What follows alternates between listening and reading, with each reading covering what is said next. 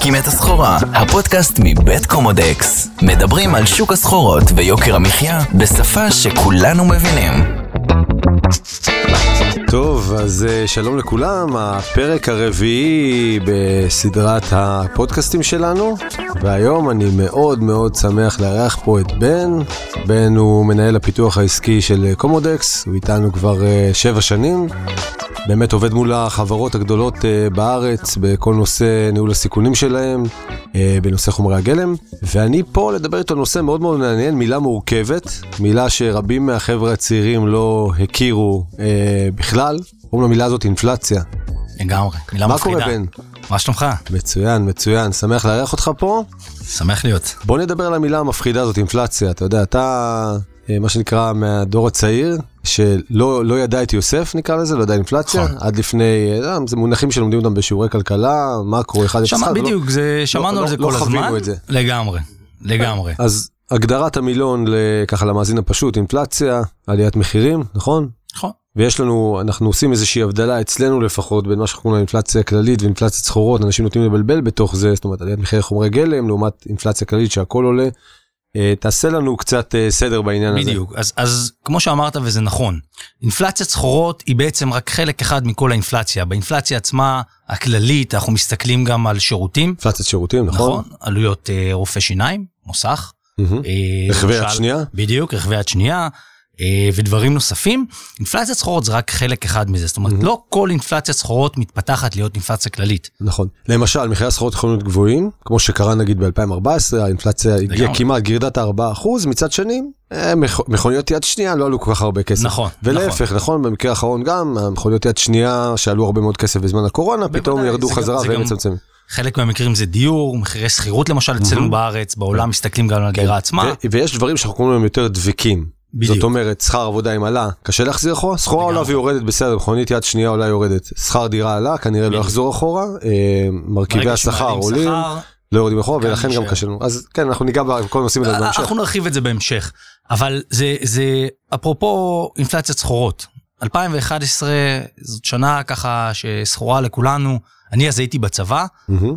אבל היה לנו פה מחאה חברתית, זה לא היה רק פה אצלנו בארץ, כן. זה היה בעוד מקומות בעולם. כן, אני הלכתי אה, בדרכי למשרד כל יום, בזה היה תנועת Occupied Wall Street, כאילו חבר'ה שבאמת הפגינו נגד, אה, נגד הכל, יוקר המחיה וזה, וכמובן להאשים את- וול סטריט ואת העשירים וכדומה.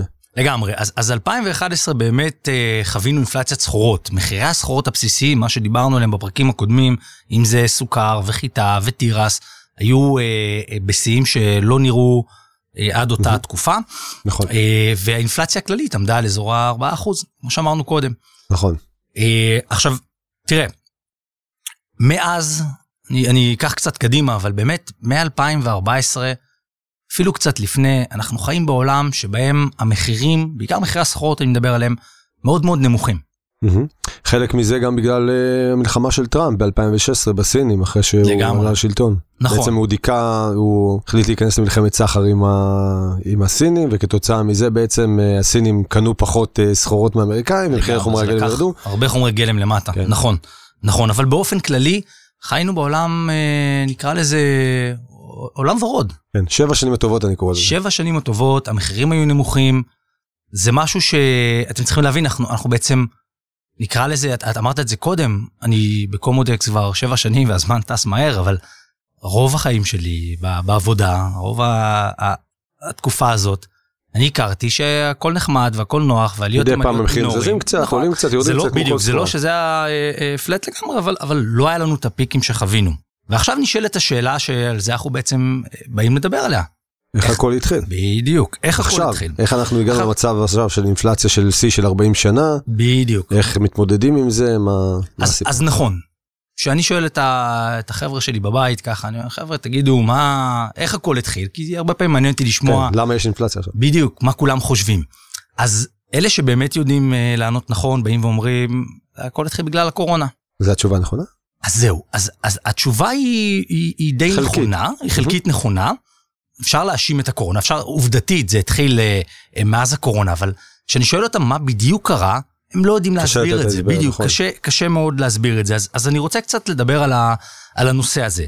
בעצם, אני לוקח אותנו קצת אחורה, אנחנו במרץ 2020, אנחנו שומעים על איזשהו וירוס אה, אה, אימתני, שאגב, אני מזכיר, אנחנו כבר אה, נתקלנו בו ב- בדצמבר, בעצם ראינו קצת את מחירי הנפט יורדים, נכון. והיה דיבור על זה שבסין יש וירוס, ו, ואיפשהו חיינו בעולם כזה מאוד... אה, זה מדהים, כי אתה מדבר על דצמבר בעצם 19, שהעולם, זה אנחנו עוד פעם במסגרת הניתוחים שלנו לשנה הבאה, סיכונים וכדומה, ראינו שיש איזשהו וירוס בסין שהתחיל, נכון. ולא ככה ב... וידענו, ש, שתהיה משהו. פגיעה, בדיוק, ידענו שיש משהו, לא הערכנו ששלושה חודשים בעוצמה. מאוחר יותר אנחנו נשב בבית אה, סגורים, ו- ואני זוכר שאני יורד במעלית עם, אה, עם כפפות ו- ומגבון, כדי כן. שחלילה אה, לא תקופה להידבק. סוריאליסטית לגמרי. לגמרי, תקופה הזויה שאנחנו עוד אה, ניזכר בה ונספר את זה אה, לדורות, אבל, אבל מה שקורה באותה שנייה שהווירוס הזה אה, מגיע, נקרא לזה לעולם מערבי, זה התחיל אי שם ב- באיטליה, התחיל באירופה, הגיע כמובן לכולנו, פיראט האדום, אנחנו מכירים את הסיפור הזה. הכרנו כל חולה וחולה, אתה זוכר איפה הוא. עבר. כן, כן, כן, זה היה ממש אה, מדהים, מדהים להיזכר בזה. ו, אבל באותו רגע העולם נעצר. העולם נעצר לגמרי, אני זוכר, אה, מן הסתם גם אנחנו, אה, לא היו פגישות, עבדנו מהבית, עובדים אה, כל מהבית. הסגרים, סגרי, כולם נעצרים, אין יותר אה, קניות אה, בבגדים, אין קניונים, אין סרטים, אין הצגות, כדורגל נעצר. אנחנו היינו פה, ב, אני זוכר שהיינו אופטימיים, מכבי חיפה שאולי ניקח אליפות, כן. לא קרה בסוף, אבל, אבל, אבל גם זה נעצר, כל העולם בעצם נעצר. חשבתי שלקחנו אליפות בשנה של הקורונה. לא, לא, שנה אחרי. שנה אחרי? כן, אוקיי, לא, עכשיו, אוקיי, האשמנו את הקורונה. נכון. הפועל תל אביב הכניסו נכון, לנו נכון, שם, נכון, נכון, נכון, מהסקרים, נכון. לא משנה. אבל בשורה התחתונה, העולם נעצר. וכשהעולם נעצר, מה הדבר הראשון שעולה לנו בראש? הולכים להיכנס למיתון. כולם פחדו בהתחלה. עכשיו, עכשיו, אנחנו עוד שנייה נדבר על זה, מה, מה באמת קרה, ו, ומה הממשלות עשו, ו, ואיך הגיבו, אבל החשש הזה ממיתון, אחרי שאנחנו באמת נמצאים בתקופה מאוד מאוד טובה, נקרא לזה אולי מאז 2008, העולם קצת אה, אני, התחיל אני, לחזור אני אגיד לך לעצמו. איך אני רואה את זה עוד פעם, הניסיון האישי שלי. אתה יודע שב-2008 התחיל המשבר, אני עבדתי בוול סטריט, אתה יודע, היה, אתה יודע, אתה מסתכל ימינה שמאלה, כולם, אף אחד לא יודע מה, מה קורה. מה זה, המשבר, סדר זוכר גודל שסיפרת כזה. לי שאתה מפחד שכל הזמן הסתכלת למעלה לראות שאף אחד לא קופץ מהחלון. ממש ככה, אתה יודע, אתה עובר למטה ב-2008, ואתה רואה פתאום שההוא עם העגלת קפה בניו יורק בוול סטריט כבר לא פותח את העגלה, כבר באמת משבר אמיתי, עובדים, יורדים ככה עם, אה, עם אה, הקרטונים מהמשרדים. מה הממשלות עשו אז זהו. ב-2008? איך הם ידעו. בעצם. מה להגיב? יכול. אז, ש- ה- ה- ה- אז מה שקרה זה שהם הם הכירו את, את התיאוריה.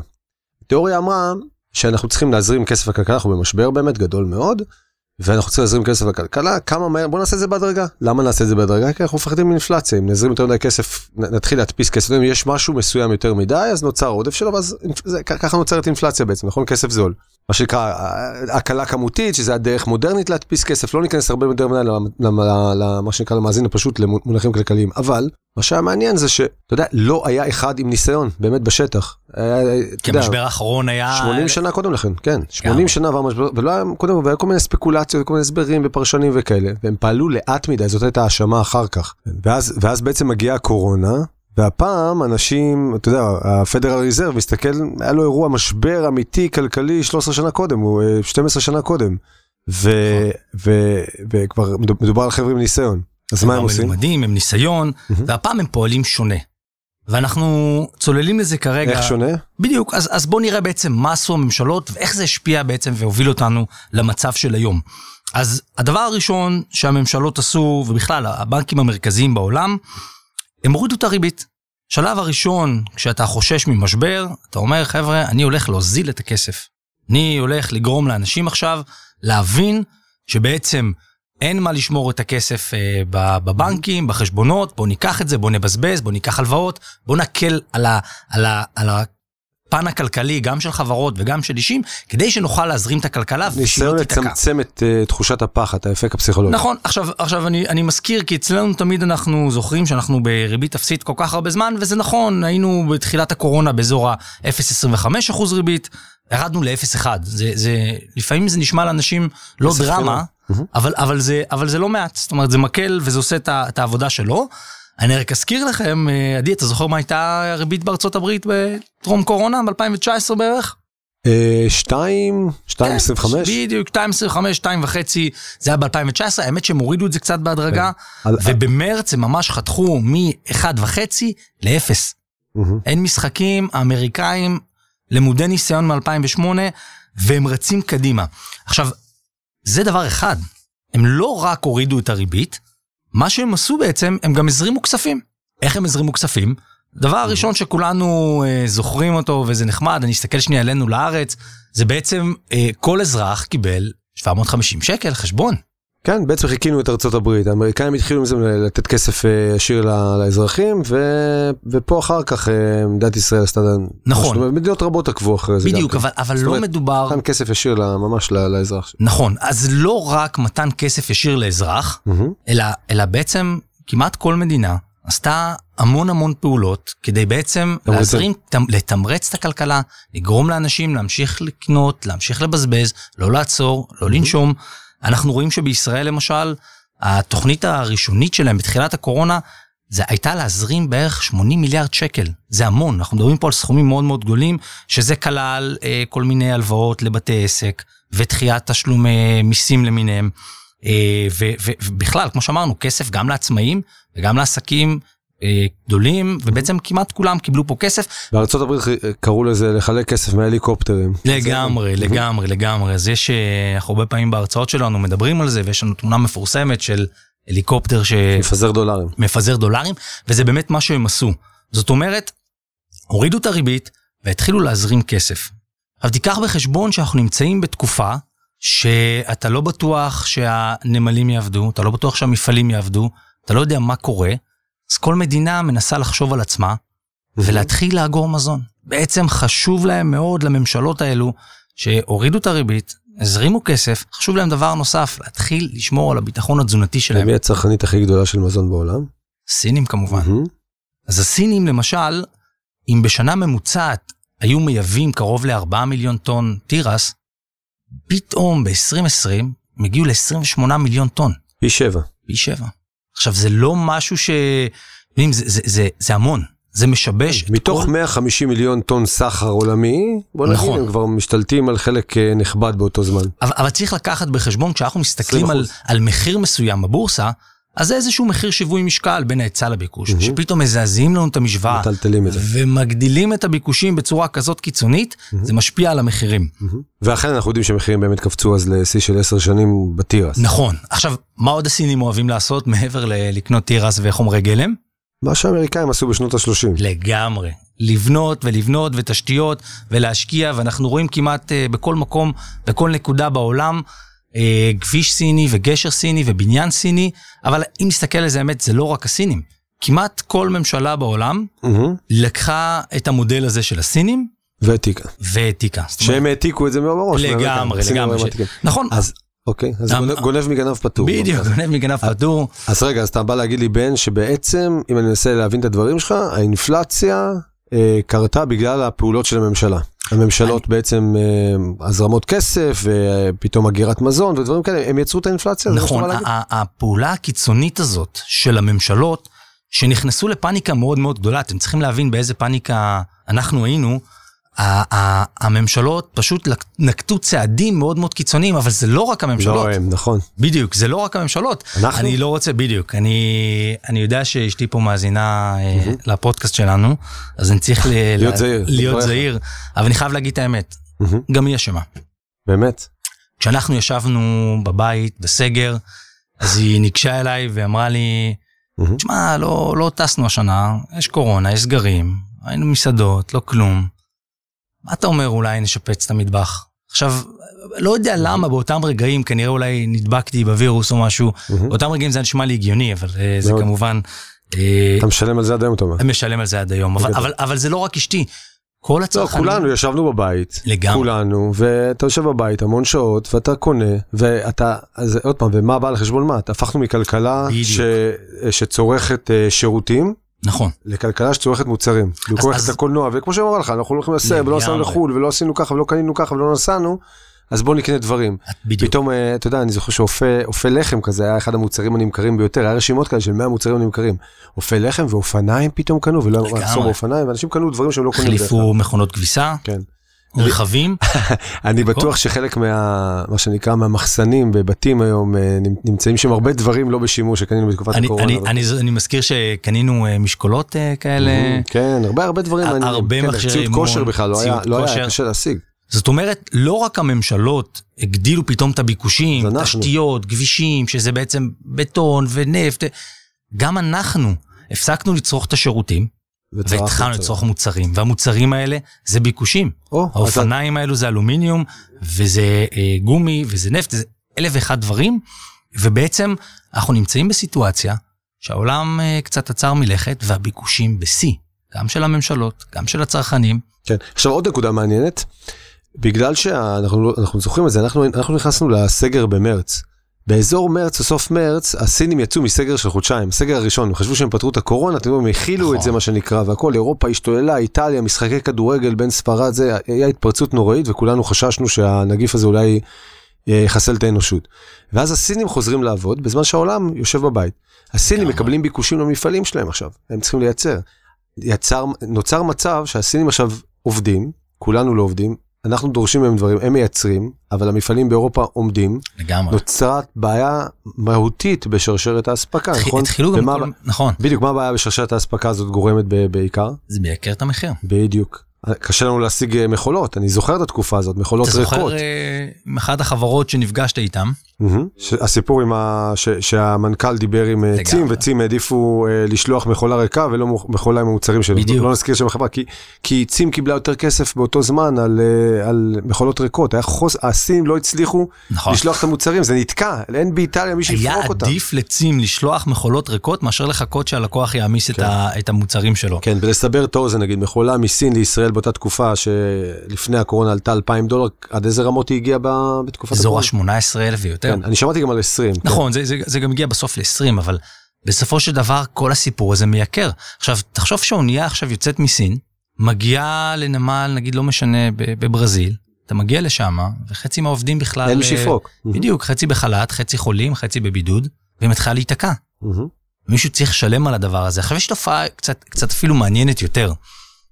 כשהתחיל המשבר של הקורונה, אז האוניות עמדו בים, לא היה ביקושים, היה איזשהו חשש למיתון מאוד מאוד גדול. מה עשו עם האוניות? שלחו אותם לגריטה. בדיוק. אנחנו, אם אנחנו נסתכל על תחילת 2020, שהתחיל כל הבלגן, הייתה עלייה של בערך 40% בגריטת האוניות. אני מדבר על כל הסוגי האוניות. אף אחד לא רוצה לשלם על אונייה שעומדת ריקה, ויש פחות אוניות. זאת אומרת, אז הגענו למצב שפתאום כולם רוצים לקנות מסין כרגע, ויש פקקים, הנמלים לא מתפקדים, ויש פחות אוניות, מהמם. וכמו שאמרת, ההובלה עולה פתאום מ-2,000 דולר ל-20. מהמם. וזה כמובן משפיע לנו... מתדלק את האינפלציה. גם על המחיר. עכשיו, יש עוד תופעה מאוד מאוד מעניינת, שתדלקה לנו פה את כל הסיפור הזה, וזה שוק העבודה. אם אני מסתכל על שוק העבודה, אנחנו מדברים על שני סוגים של עובדים. עובדי הייטק, ואני מכיר את זה אה, מקרוב, חבר'ה שלי, שרגילים לעבוד משמונה עד שמונה, ולא לראות את הבית. צאת החמה, צאת הנשמה. בדיוק. חוזרים הביתה פתאום, ומגלים כמה דברים. א', מגלים איזה כיף זה לעבוד מהבית. יש לי אישה נחמדה, ילדים נחמדים. בדיוק, יש גם, יש גם אחלה ילדים ואישה, וזה נחמד, וכיף ללכת לסופר ב-10 בבוקר. מהמם. ופתאום אה, העדפה שלהם משתנה. אני חושב שזה לא רק הם, הדור הצעיר כן. או, אה, גם נכון. גם החבר'ה אמרו לעצמם, "אה, יש לנו עוד, עוד יש זום, 50 אפשר שנה לעבוד גם כרגע." מהבית. לא, א', אפשר לעבוד מהבית. ב', חלקם אפילו אמרו, תשמע, יש לי עוד 50 שנה לעבוד, לאן אני ממהר, מה אני רוצה נכון לעשות. גם הבחירה הייתה גדולה. וחבר'ה בדור המבוגר יותר, 40 פלוס נקרא לזה, אמרו, טוב, כל החיים עבדתי קשה, פתאום המשפחה, כיף להיות, בואו נשנה לגמרי. קצת את, ה, את התמהיל הזה. אה, ו- וחלקם פשוט החליטו אה, לצאת משוק העבודה, להיות עצמאים, לשנות מקצוע ודברים כאלה. בדיוק, יש, יש עבודות חדשות, אני יכול להגיד לכם, עוד פעם, אם אני, אם אני מסתכל על החברים שלי, פתאום אה, חלקם הבינו שהם טובים בלהפות עוגות, אמרו בוא נעשה מזה עסק, חלקם אמרו בוא נמכור מוצרים, אמזון, eBay, חלקם הלכו לעבוד בוולט, בארצות הברית אובר, בשורה התחתונה, מה שזה יצר, מחסור בעובדים. מחסור בעובדים. וכשיש מחסור בעובדים, מה לעשות אם אתה רוצה להעסיק עובד, אתה צריך לשכנע אותו. כן, סיפרתי לך? את הסיפור הזה שהגעתי לניו יורק אה, בזמן הקורונה למלון, והיה לי נכון. פתק בחדר, אנחנו מתנצלים, אין מספיק עובדים, אנחנו נחליף לך את המגבות, אנחנו, אם אתה תבקש בקשה מיוחדת, אנחנו גם נקה לך את החדר, אבל באופן לגמרי. סדיר, ניקוי החדר אחד לשלושה ימים. אז. ככה, נכון, לסטרילים שבינינו כנראה לא היו שורדים במלון כזה בניו יורק, אבל בסדר. אז, אז באמת, בארצות הברית, היה לנו באמת מחאות וראינו את זה והיה קשה להשיג עובדים אפילו במקדונלדס, כן? אה, אני חושב שאחת התופעות המדהימות כתוצאה מזה שאנחנו מרגישים אותה עד היום היא ששוק התעסוקה היום הוא במצב מלא. נכון, עדיין, עדיין שוק העבודה, למרות כל המצב, למרות כל החששות, שוק העבודה במצב מלא. זאת אומרת, אנחנו מה שנקרא אבטלה טבעית, אבטלה חיכוכית. לגמרי, שלוש, כמה? שלוש ארבע אחוז, שלוש נקודה ארבע אחוז בארצות הברית, שפל של 60 פלוס שנה או שפל כל הזמנים, גם בישראל אנחנו במצב דומה. זה, זה, זה, זה הרבה יותר גרוע, זאת אומרת, זה, זה, אנשים אומרים אוקיי, אבטלה טבעית, אבל זה קשה להשיג היום עובדים אה, כמעט בכל מקום. אני רוצה לדבר איתך על הסחורה שלדעתי יש לה חלק, אה, אני יכול להגיד אולי אפילו חלק גדול מאוד בכל עניין יוקר המחיה, וזה הנפט. תשומה מרכזית, דיברנו עליה גם בפרקים קודמים. לגמרי. אתה זוכר מה היה לנו בקורונה עם הנפט? בוודאי שאני זוכר. ב-17 לאפריל 2020 הנפט אה, ירד בעצם לערך שלילי, נסחר במינוס 40 דולר, ככה למאזין הפשוט שלא מבין, זה במילים אחרות אומר שהיו מוכנים לשלם לך 40 דולר לחבית כדי שתיקח את הנפט. למה זה קרה? למה באמת? למה זה כזה מוזר, נכון? זה היה בדיוק ביום... בבורסה לסחורות יש מנגנון שנקרא מנגנון ה-delivery, ומה שקרה זה שהיו, אני לא יודע אם אתה זוכר עוד שסיפרתי לך שהייתי בארצות הברית וראינו את האוניות מחוץ לנמלי קליפורניה עם המיליון אה, טנקר של מיליון חביות נפט שמנסות להגיע לנמל ובעצם לפרוק את הנפט, אבל אין איפה לאחסן. אני זוכר את זה טוב מאוד. אני, כן. אני, אני, אני זוכר גם ש, שאתה התקשרת אליי באותו היום, אמרת לי, תקשיב, שזה יכול לרדת למחיר זה יכול לרדת לאפס, ואני אמרתי, איך זה יכול להיות? איך אפס? אמרתי לי, תקשיב, אין איפה לאחסן, אין, אנשים ייתקעו פה עם נפט, אנחנו בבעיה היום. בדיוק, ו... ואז המחירים באמת ירדו למחיר שלילי, אבל לזמן קצר, ומה שקורה היום זה בדיוק התופעה ההפוכה. אז היה הלם ביקושים, בעצם, אה, אתה יודע, ירדנו מאזור ה-100 מיליון אה, חביות ביקושים ליום ל-70 מיליון נכון. חביות, 72 מיליון, וזה יצר הלם ביקושים חמור שהוריד את המחיר. ואז למעשה הרבה מאוד מתפוקת הנפט בעולם נעצרה באופן אה, חד צדדי. עכשיו, לעצור, אה, אתה יודע, אסדה של נפט זה דבר קל שיכול להיעשות בהינף יד, אבל להחזיר אותה חזרה לתפעול לוקח קצת זמן. והיום נכון. אנחנו משלמים בעצם את, אותו, את אותם ימים האלה שהנפט היה במחיר שלו. זאת אומרת, הביקוש ירד בחדות, כי כמו שהזכרנו את זה כמה 60 פעמים. 60% זה התחבורה. נכון, 60% מהביקושי נפט בעולם זה בעצם תחבורה ו, ותעשייה, שאלה בעצם שני הנפגעים העיקריים בקורונה, אז הביקוש ירד בחדות, לקח זמן עד שההיצע הדביק את זה, בגלל זה נוצר איזשהו מלאי גדול והסחורה הגיעה לערך שלילי, אבל אז נוצר איזשהו מהפך. בעצם הביקושים החלו לחזור, יצאנו מהסגרים, בגדול. לחזור בגדול, ולא הצלחנו להדביק את, ה, את התפוקה, ואז הגענו בעצם למצב שבו הנפט הגיע כמעט לרמות של 80-90, אני מדבר עוד אה, כן, טרום כן. המלחמה. כן, אני, אני, אני מסתכל על 21 בעצם, על השנה הזאת של היציאה של הקורונה של העולם המערבי, עוד לפני שהסינים יצאו. אז פשוט כולם היו בסוג של פיצוי עצמי. פתאום אה, ראינו את אה, מכוניות חדשות, המכירות עלו, מוצרים, שירותים, אנשים פתאום התחילו לטייל יותר, לצאת מכל הסיפור הזה. ואם אנחנו מדברים בפרק הזה על אינפלציה, שם נטעו, נטעו שורשי האינפלציה. בדיוק כל הדברים שציינת עד עכשיו, הממשלות, הצרכן. מחיר הנפט השלילי, פתאום העצירה המוחלטת של הנפט, ו- עכשיו, ופתאום לנסות להדביק את זה חזרה. אני, אני זוכר גם תופעה, אה, נקרא לזה מדאיגה, שהייתה באירופה. פתאום 2021, אה, באירופה יש משבר אנרגיה. איך, איך, איך זה קרה כן, פתאום? אנשים, אנשים זוכרים רק את המלחמה ברוסיה ואוקראינה וחושבים שמחיר האנרגיה עולה. אז עוד פעם, אנחנו מדברים על זה בכל הפרקים הקודמים, ועוד פעם, זה באמת נושא שקרוב לליבי, כל נושא משבר האקלים. שהאירופאים אגב המובילים בעניין הזה, בכל הנושא של המעבר לכלכלה מאופסת פחמן ב-2050, ומה שהאירופאים עשו הם uh, בעצם uh, הלכו באגרסיביות יתר על נושא האנרגיה הירוקה, והאמינו שהרוח והשמש uh, יפתרו להם את כל בעיות החשמל. כשהביקושים נמוכים זה הגיוני. כן. אבל כשביקושים חוזרים זה כבר מתחיל להיות קשה. כן, גם עוד דבר, הם לא יכלו לצפות את זה שחלק ממשבר האקלים הוא שלא היה מספיק שמש ולא היה מספיק רוח. ואי אפשר לאגור עדיין את האנרגיה הזאת נכון. כן, יש היום המון המון, יש מגבלות, אמנם הטכנולוגיה הזאת משתפרת, אבל יש מגבלות באגירת חשמל, ולכן קרה פה משהו, בעיה כפולה נקרא לזה. אחד, לא היה להם מספיק אנרגיה, ושתיים זה שהניסיון שלהם לא לזהם גרם להם לזהם הרבה יותר, כי עכשיו הם היו צריכים פחם כדי להשלים את ה... בדיוק, אני זוכר שהם השתמשו באמת אה, בפחם, ואז העלו גם את מחירי הפחם. אז, אז אם אני מסכם, עד אותה נקודה, אנחנו ב-2021, הממשלות שפכו כסף והגבירו את הביקושים בצורה קיצונית. האזרחים הגבירו את הביקושים, ההובלה התייקרה, אה, שוק העבודה עיקר לנו הכל, הנפט קפץ למעלה, האירופאים המשבר שלהם, ולא מספיק כל הצרות האלו, אנחנו פותחים את 22 עם מלחמה בין רוסיה לאוקראינה. כן, ובדומה לקורונה, גם בסוף 2021, כשישבנו לסכם את השנה, אז בנובמבר היה איזה ידיעות שפוטין מנסה נכון. לחזור חזרה לאיקרים. אני- אני- ישבנו ודיברנו על זה וסיפרתי לך קצת על 2014 כשישבתי בוול. סטריט ומה קרה. אני, אנחנו דיברנו על זה שכשפוטין פלש לקרים, אז רוסיה ואוקראינה היו מקום שישי בעולם בייצוא תבואות. נכון. בנקודת זמן, סוף 2021, למי שלא יודע, דיברנו על זה בפרקים הקודמים, מי שלא הקשיב בטעות, אבל אוקראינה ורוסיה ביחד מהוות כ-30% מייצוא החיטה העולמי. ו... בעצם הם מקום ראשון ושני בייצוא החיטה, נכון לטרום נכון. המלחמה. לטרום המלחמה. נכון. זאת אומרת שגם אם הפרשנים הגיאופוליטיים נתנו איזה תמונה יחסית אופטימית ולא חשבו שפוטין ייכנס, אנחנו ראינו את זה כסיכון, הבנו שיש פה איזה, איזושהי בעיה, והעולם הרגיש אותה, מה שנקרא, ביתר שאת כמה חודשים אחרי. נכון, אני, אני זוכר שבאמת אה, עוד, עוד הרבה לפני המלחמה הבנו שיש תרחיש כזה. אני באותם ימים אה, ככה מעביר קורס לחברת מזון גדולה, ואני זוכר שאני מציג את זה ואני אומר, חבר'ה, תקשיבו, אני לא בטוח שזה יקרה, זה היה נשמע לנו מאוד מאוד מוזר. כן, סבירות לא גבוהה, אבל סבירות סיכו- לא גבוהה. גבוהה, אבל, אבל אם זה יקרה, זה יכול לקחת מחירי הסחורות בצורה קיצונית אה, אה, למעלה, בעיקר את התבואות. עכשיו, ועוד זה ב-2021, הם כבר ראו את המחירים עולים, חלקם מכפילים את נכון, עצמם, הם לא חשבו שאפשר לעלות בתוך- מעל זה. כן. בדיוק, אנחנו כבר נמצאים פה במחירים מאוד מאוד גבוהים, ואז זה קורה. כמה רוסיה, כמה אוקראינה ורוסיה חשובים לנו בעצם? כן, לא רק זה, בוא נחשוב על הסיפור הזה של בכלל, פוטין יוצא למלחמה הזאת עם ניסיון, אה, קוראים לזה באנגלית to weaponize the energy, להפוך את האנרגיה לכלי נשק מבחינתו. לגמרי. הוא, הוא, הוא הלך בהנחה מוטעית בדיעבד, שהתלות האירופאית בגז שלו, במיוחד אחרי השנה הקשה שהרגע דיברנו עליה, 2021, עם אה, מחסור באנרגיות מתחדשות, התלות הזאת ת, תגרום לו בעצם אה, להיות ידו על יתרון. יונה במלחמה.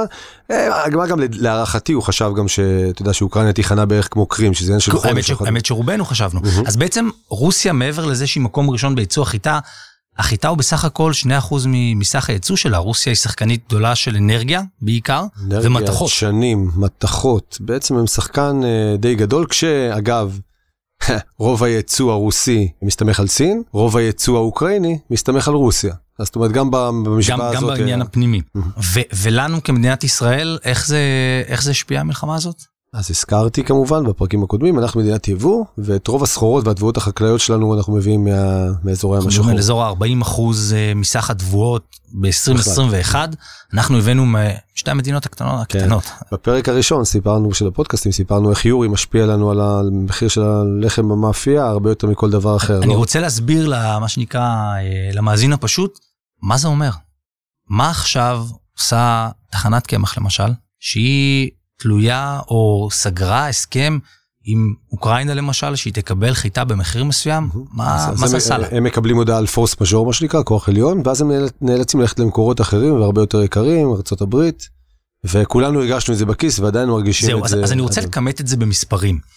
בעצם, אם עכשיו, טרום המלחמה, אני תחנת קמח ויש לי הסכם לקבל חיטה, נניח, במחיר 300 דולר לטון, ואני יושב רגוע ואני, הכל בסדר, פתאום מודיעים לי, אתה לא תקבל את זה, ולך תקנה עכשיו במקום אחר שהמחיר הוא פתאום 500 דולר כן, לטון. המספרים שאמרת אפילו הם לא רחוקים ממה שהיה פה במציאות, ואני זוכר אפילו חוזים ב-540 ו-550 דולר לטון, שטרום קורונה חיטה להביא לארץ היה 200 דולר לטון או נכון. משהו כזה, זאת אומרת הכפלנו פי שתיים וחצי ואף יותר בחלק מהמקרים.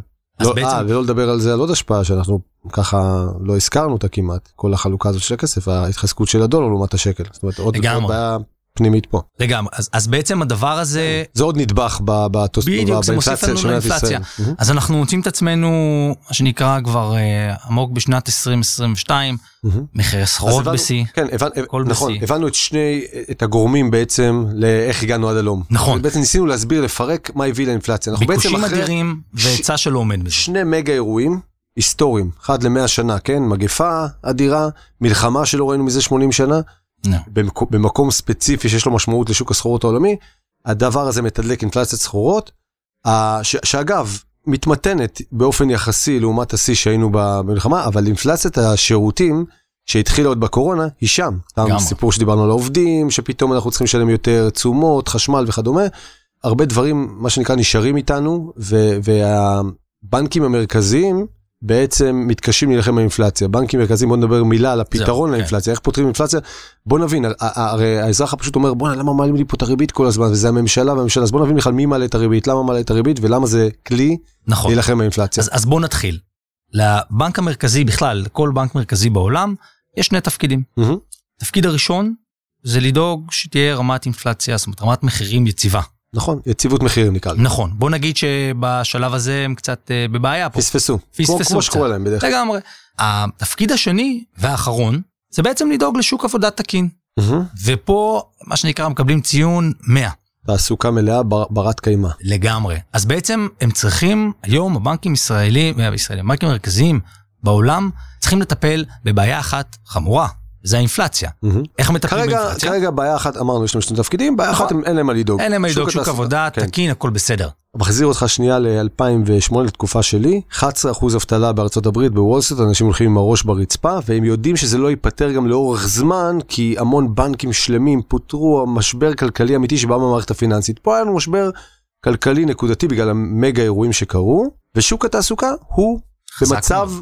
אה, שלא היה, לא היה טוב מזה מעולם. אז אז כדי, כדי להילחם באינפלציה בעצם, בנקים. מרכזיים בעולם מפעילים את הכלי העיקרי שלהם, וזה העלאת ריבית. למה מעלים ריבית בעצם? בעצם לדכא את הביקושים, לייקר את הכסף, לבוא ולגרום לך לחשוב פעמיים לפני שאתה קונה רכב למשל. כן, אז אם, סופ- אם הם חוזרים לסיפור. של, אה, של בילי, של אשתך. או לסיפור שלנו, נכון? אנחנו פתאום עכשיו חושבים פעמיים לפני שאנחנו רצים לקנות משהו, כי נכון. הרבה יותר יקר לנו, נכון? נכון. אנשים, אנשים לקחו פה הלוואות על רכבים בדיוק. בפריים פלוס חצי, 2 אחוז, לגמרי. והיום זה כמה? אתה ביררת לאחרונה רכב היום אנחנו חדש. מדברים על מעל אה, 7 אחוז. אה, 7, 8 אחוז, כן. שמונה. וחלקם כן. אפילו יותר. כן, אז אנשים חושבים פעמיים. אנשים חושבים פעמיים. זאת אומרת, אותו דבר גם לגבי הלוואות. אתה רוצה לקחת עכשיו הלוואה, אתה רוצה אה, לטוס לחו"ל, לא משנה מה, תחשוב פעמיים כי אתה תשלם גם 10% ויותר. והמטרה העיקרית כרגע של הבנק המרכזי הוא לדכא קצת את הביקושים. הם מצליחים? כרגע זה, זה נראה שכן, זאת אומרת, אנחנו רואים בעצם ירידה באינפלציה בארצות הברית, אצלנו מצב קצת אה, שונה. אנחנו בדיליי מסוים, כן. אבל, אבל אנחנו, כמו שאמרת קודם, צריך להסתכל על האינפלציה ועל כל המרכיבים שלה. אז אמנם המחירים יורדים, ואם נקרא לזה אינפלציית הסחורות, באמת קצת אנחנו רואים איזושהי הקלה. מסוימת. אבל אינפלציית שירותים עדיין מאוד מאוד דביקה, קשה להוריד את זה. יש עוד, יש עוד עבודה. יש עוד עבודה. אנחנו נמצאים לפחות אה, ברגע הקלטת הפודקאסט עדיין בפער ריביות בין ארה"ב לישראל של כחצי אחוז. נכון. האמריקאים כבר מתחילים לדבר על זה שהם אולי יעצרו את עליית הריבית אה, בסוף אז השנה זה הזאת. לא, אומר, זה לא אומר שהם יורידו אגב. בדיוק. הפיבוט, התהליך של הורדת ריבית הוא הרבה הרבה יותר איטי בדרך כלל מאשר אה, בדרך כלל העלאה. אה, הוא, זאת אומרת הנקודה הזאת שבה מחליטים להוריד, הם צריכים להיות בטוחים שאנחנו, אה, שבאמת האינפלציה רוסנה וזה לא היה איזה משהו נקודתי. נכון. ואני רואה הורדת ריבית חדה רק במקרה אחד. אתה יודע מה הוא? מיתון. מיתון. עכשיו, ש... ו- ועל זה מדברים אגב, אם נגיע למיתון. השאלה עכשיו זה catch 22 כזה. אתה רוצה ריבית נמוכה ותיכנס למיתון, או... עכשיו, לפחות היסטורית, אה, אם אנחנו הולכים אחורה ומסתכלים, אנחנו לא זוכרים מיתונים או מיתון משמעותי בזמן ששוק התעסוקה במצב מלא. גם. אז יהיה פה give and take, זאת אומרת, אנחנו, אני חושב שהפד מניח ולוקח בחשבון, הפד וגם בנק ישראל, שכשאתה מעלה ריבית ואתה מדכא ביקושים וכדומה, זה גם יפגע בסוף בשוק התעסוקה. זה, זה איפשהו גם היעד שלהם. אני אגיד את זה בצורה קצת נכון, קיצונית, אבל לא, אנחנו, אומרת, כן, כן, כן. אנחנו הם לא רואים- רוצים באמת אה, לגרום הם, לזה, הם לא אבל- רוצים איזשהו מבחינתם- נזק ומיתון, אבל, אבל אם אני מסתכל עכשיו על, על זוג אנשים שבעצם ההוצאות שלהם עלו, זה לא בהכרח ימנע מהם להוציא, אה, להוציא יותר כסף. אבל אם אני מסתכל על זוג אנשים שחלילה אחד מבני הזוג איבד את מקור ההכנסה שלו, אז אנחנו רואים שפתאום אז הם בולמים, הם עושים חושבים, הם עוצרים קצת, איפשהו, אני אגיד את זה בצורה קצת אה, מוזרה, אבל, אבל אמיתית, בנקים מרכזיים בעולם רוצים קצת לראות את האבטלה מרימה ראש. כן, לא כן, כן, מאבדת כן. שליטה, כן. אבל קצת לא מרימה יגידו- ראש. לא יגידו את זה בגלוי, לא אבל זה, זה זה למרות- בהחלט למרות משהו, ש- כן. אני בוא נגיד ככה, ננסח את זה בצורה, יכולים לחיות עם עוד אחוז אחד אה, עלייה לגמרי. בשיעור זה, זה האבטלה. אפילו באופ- באופן רשמי, הפד בצורה מסוימת, בשלב מסוים, בא ואמר, "אה, היעד שלנו לאבטלה היא 4%. מהמם. זה הרבה יותר ממה ש- שיש וואו, היום. מעניין. אז באמת, וואו, כיסינו את כל ה...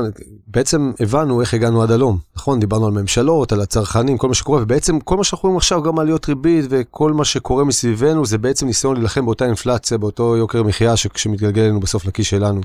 באמת לסיכום, ככה הערכה לעתיד, מה, איך, איך אתה רואה את, באמת את האינפלציה, אה, לאן היא הולכת מכאן? אז, אז אנחנו מניחים שייקח עוד זמן עד שהאינפלציה תרד ועד שנראה הורדת ריבית לכל הזוגות כן, דיברנו הצעירים על זה, הפיבוט שמחפשים... לוקח יותר אה. נכון, צריכים לקנות משכנתה, ולמזלנו, אפשר לקרוא לזה ככה, אנחנו לא רואים את המיתון כרגע בטווח הקרוב. זה תמיד היה איזשהו חשש, מהמם. זה עדיין לא שמה. אז, אז ההערכה היא עד שלא נראה איזושהי עלייה באבטלה, כן. האמריקאים קוראים לזה soft landing, זאת אומרת חושבים. שאולי אולי תהיה נחיתה רכה ולא בהכרח אה, איזשהו מיתון אה, קשה, אבל אין ספק שאנחנו נחווה איזושהי עצירה כלכלית, אחרי עצירה כל מה כל- שקרה, אחרי החגיגה הגדולה. וזה ייקח, אני מניח, לפחות לתוך 24-25, עד שדברים יתחילו לראות אה, הרבה הרבה יותר טוב. אה, מה גם שהמלחמה ברוסיה נראית כמו סוג המלחמות שיכולה להימשך גם אה, שבע שנים, כמו רוסיה לגמרי. אפגניסטן, ולא טווח קצר כמו שחשבנו. אז בגדול, נקווה, נאחל להם בהצלחה לבנק המרכזי, נקווה לסבול כמה שפחות מעליות הריבית האלה. שיעבור מהר. ושהאינפלציה כן אה, תרד, אבל לפחות ניסינו להסביר למאזין הפשוט איפה הכל התחיל, ואני חושב שעשינו את זה בצורה לא רעה בכלל. אני בטוח. תודה בן, תודה רבה. היה לי כיף, עד הפעם הבאה. עד הפעם הבאה. מספקים את הסחורה, הפודקאסט מבית קומדקס. רוצים לדעת עוד? לפרטים נוספים ייכנסו לאתר comodex.co.il